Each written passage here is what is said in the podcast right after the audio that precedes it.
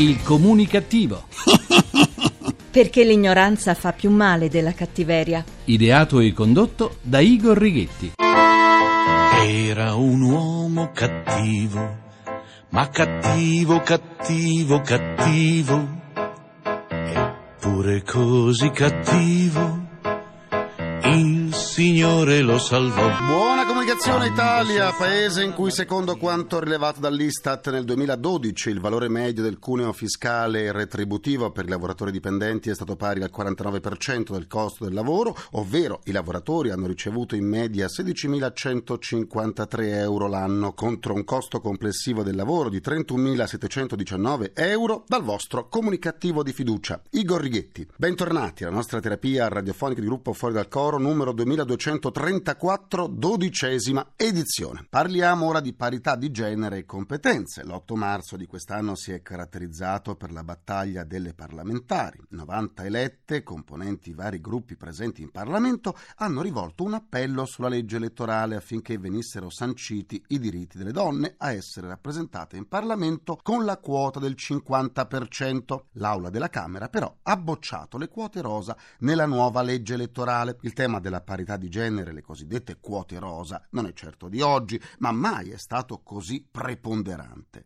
e a nulla è valso, per calmare gli animi, il fatto che il Consiglio dei Ministri attuale conti ben otto donne, alcune delle quali chiamate a svolgere ruoli di grande responsabilità come la difesa e gli esteri. Ma il dubbio che muove le gentili rappresentanti in Parlamento è che si tratti soltanto di una facciata, visto che tra i 44 sottosegretari e viceministri le donne sono appena nove. Ma chissà perché, chissà perché ci si azzuffa tanto per la parità di genere e non si parla mai di merito. Mi pare quantomeno paradossale che ci si fermi alla distinzione uomo-donna e non si faccia caso alle competenze trovo che la suddivisione per genere maschile e femminile, eterosessuale o omosessuale, cattolico o musulmano, con la pelle bianca o nera, con gli occhi chiari o gli occhi scuri, sia davvero discriminatoria. Ritengo delirante parlare di quote che siano rosa, gialle, a pois,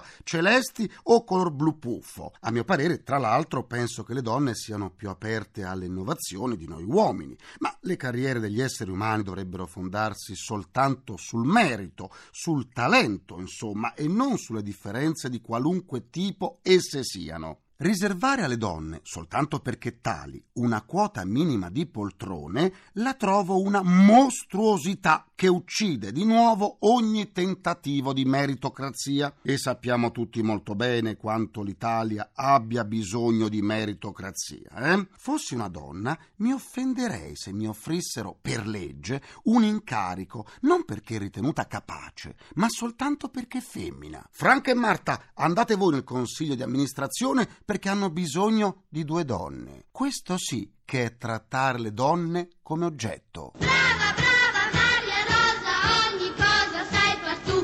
Brava, brava quota rosa in questo caso. Eh? Le nostre aziende sono maschiliste? Beh, allora, se è per questo, sono anche gerontocratiche, ovvero persone molto anziane detengono il potere. La gerontocrazia colpisce le nostre aziende, il nostro Parlamento. In Italia essere giovani sembra sia una colpa, una condanna da scontare, quando negli altri paesi europei civili o negli Stati Uniti a 30 anni sono già a capo di multinazionali o grandi aziende aziende. Pensate ai multimilionari ragazzini che hanno ideato i social network Facebook Twitter o il motore di ricerca Google. Gli studenti inglesi a 16 anni cominciano già a fare stage nelle aziende organizzate dalle scuole. Gli studenti francesi a 18 anni lasciano le case dei propri genitori. Da noi tutto questo è impossibile. I giovani capaci, maschi e femmine che siano, sono un bene dell'umanità e andrebbero salvaguardati dall'UNESCO.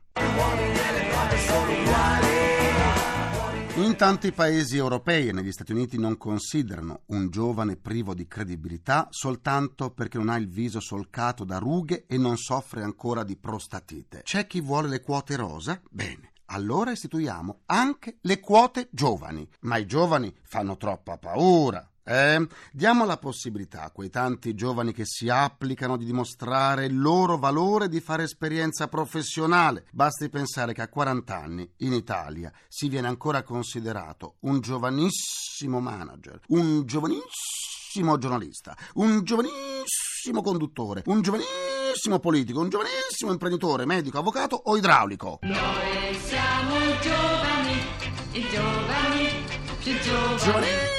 Giovanissimi! E dopo le quote rosa si vorranno istituire anche le quote per religione ed etnia, dato che andiamo verso una società multietnica, le quote per orientamento sessuale e per colore dei capelli. Poi, se queste persone non sanno fare un fichetto secco senza neppure la mandorla dentro, Chi se ne frega?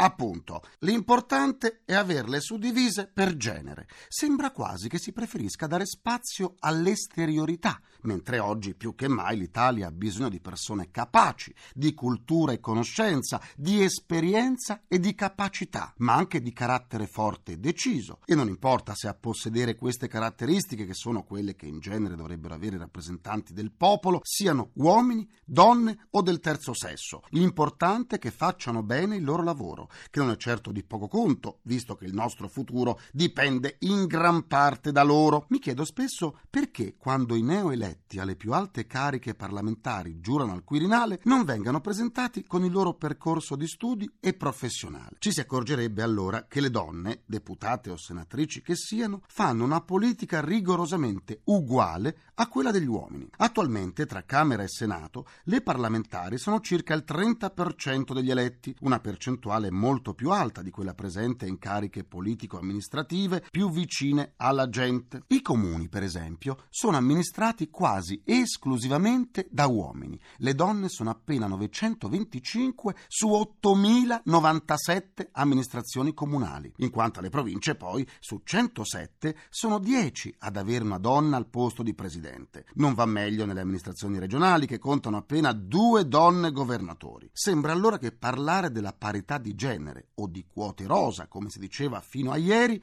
non porti fortuna alle donne. Meglio cominciare a parlare di meriti e di competenze. Le donne lo sanno com'è che son donne e sanno sia dove, sia come, sia quando, lo sanno. Il mio avatar Igor chiede ora la linea per il suo grrrr. GRC, giornale radio comunicativo. Pochi giorni fa alcuni malviventi hanno danneggiato l'auto elettrica del sindaco di Parma, Federico Pizzarotti, in sosta nel parcheggio del municipio. Le telecamere di videosorveglianza dislocate in zona hanno immortalato due giovanissimi come gli autori del danneggiamento. Sarà vero che i due vandali che hanno preso di mira l'auto elettrica del sindaco fossero di un'altra corrente? Eh, chissà. Durante una delle ultime puntate del programma Gazebo in onda su Rai 3 è stato trasmesso un video dove, nel bel mezzo dei lavori parlamentari, viene pizzicato il deputato del Movimento 5 Stelle Alessandro Di Battista, mentre durante le votazioni sulla legge elettorale si distrae guardandosi una partita di calcio. In questo caso, perché al pentastellato Di Battista, appassionato di calcio, non è stato mostrato il cartellino rosso. Perché? È appassionato di calcio. Vi siete persi una seduta del comunicativo? Non vi fate venire la dermatite seborroica. Sentite com'è seborroica questa dermatite. Andate sul sito ilcomunicativo.rai.it dove potrete scaricare anche le sedute in podcast. Se invece volete esternare un po' di sane comuni cattiverie, vi aspetto sulla pagina Facebook del comunicativo facebook.com slash il comunicativo. Se metà chi non vale, Dalla pagina Facebook del Comunicativo oggi saluto Giovannino Rubino, Salvideo, Zifio Cavirostris, Salvatore Di Salvo, Daniele Di Iorio, Marzia Moretto e Ornella Bonanno. Adesso è il momento della giustizia e dell'avvocato Andrea Maria Azzaro, professore di diritto privato all'Università di Urbino, che ci sta aspettando. Giustizia giusta? Dell'avvocato Andrea Maria Azzaro. Buona comunicazione. Oggi ci occupiamo di un argomento inedito nel panorama giuridico, il diritto dei nonni ad avere rapporti con i propri nipoti. Un tema sempre più attuale se si pensa che allungandosi la vita media e diminuendo l'età in cui si va in pensione, ci sono sempre più nonni in circolazione. Il codice civile sino ad oggi ha disciplinato la figura degli ascendenti, cioè dei nonni, considerandoli sì parte della famiglia ristretta, ma in una posizione defilata, quasi come figure di riserva. Così ad esempio l'articolo 148 codice civile dice che gli ascendenti devono provvedere al mantenimento dei nipoti ove i genitori non abbiano mezzi sufficienti. I nonni stanno in panchina anche come legittimari, cioè come titolari di una quota di patrimonio di cui non si può disporre per testamento ed entrano in campo solo se il testatore non ha figli. Quanto al tema specifico, si deve ricordare che fino ad oggi si prevedeva che in caso di separazione personale dei genitori, il figlio minore aveva diritto di mantenere, oltre che un rapporto equilibrato e continuativo con ciascuno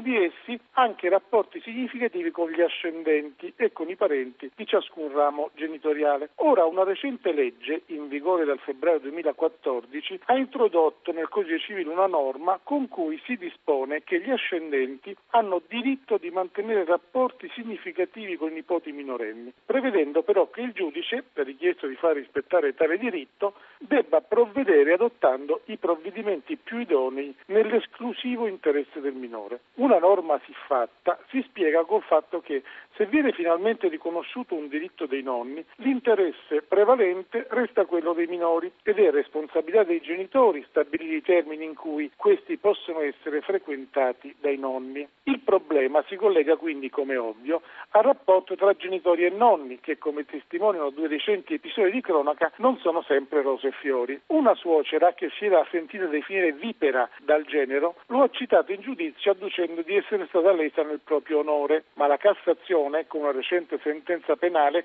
le ha dato torto ritenendo che la frase in questione se pronunciata in un contesto di rapporti tesi ma senza ledere l'onore e il decoro, non può giustificare una condanna per ingiuria. In un altro caso, in cui uno dei coniugi pendeva dalle labbra della mamma, e sembra da studi recenti che si tratta di casi in aumento, il Tribunale ecclesiastico di Genova ha annullato un matrimonio cattolico per mammismo, ma nella maggior parte dei casi i nonni stanno al loro posto e quando possono danno tanto affetto ai nipoti, sviluppando spesso nei loro confronti un attaccamento anche maggiore di quello verso i figli, nel frattempo diventati grandi. C'è una bellissima canzone di Baglioni intitolata I vecchi che ci racconta le sensazioni di chi si trova a percorrere l'ultimo tratto di strada, un momento in cui magari i figli non chiamano mai, ma il rapporto con i nipoti può far trovare un po' di allegria e serenità. Ma come in tutte le cose ci vuole misura e buonsenso, sia da parte dei genitori a capire che frequentare i nonni fa bene ai propri figli, sia da parte dei nonni e soprattutto suocere a capire i limiti in cui ci si può spingere il rapporto con i figli e con i nipoti, che bisogna educare accogliendo le indicazioni che vengono da chi ne ha la responsabilità. Buona comunicazione a tutti. Sarò una vipera, oh, oh, oh, oh,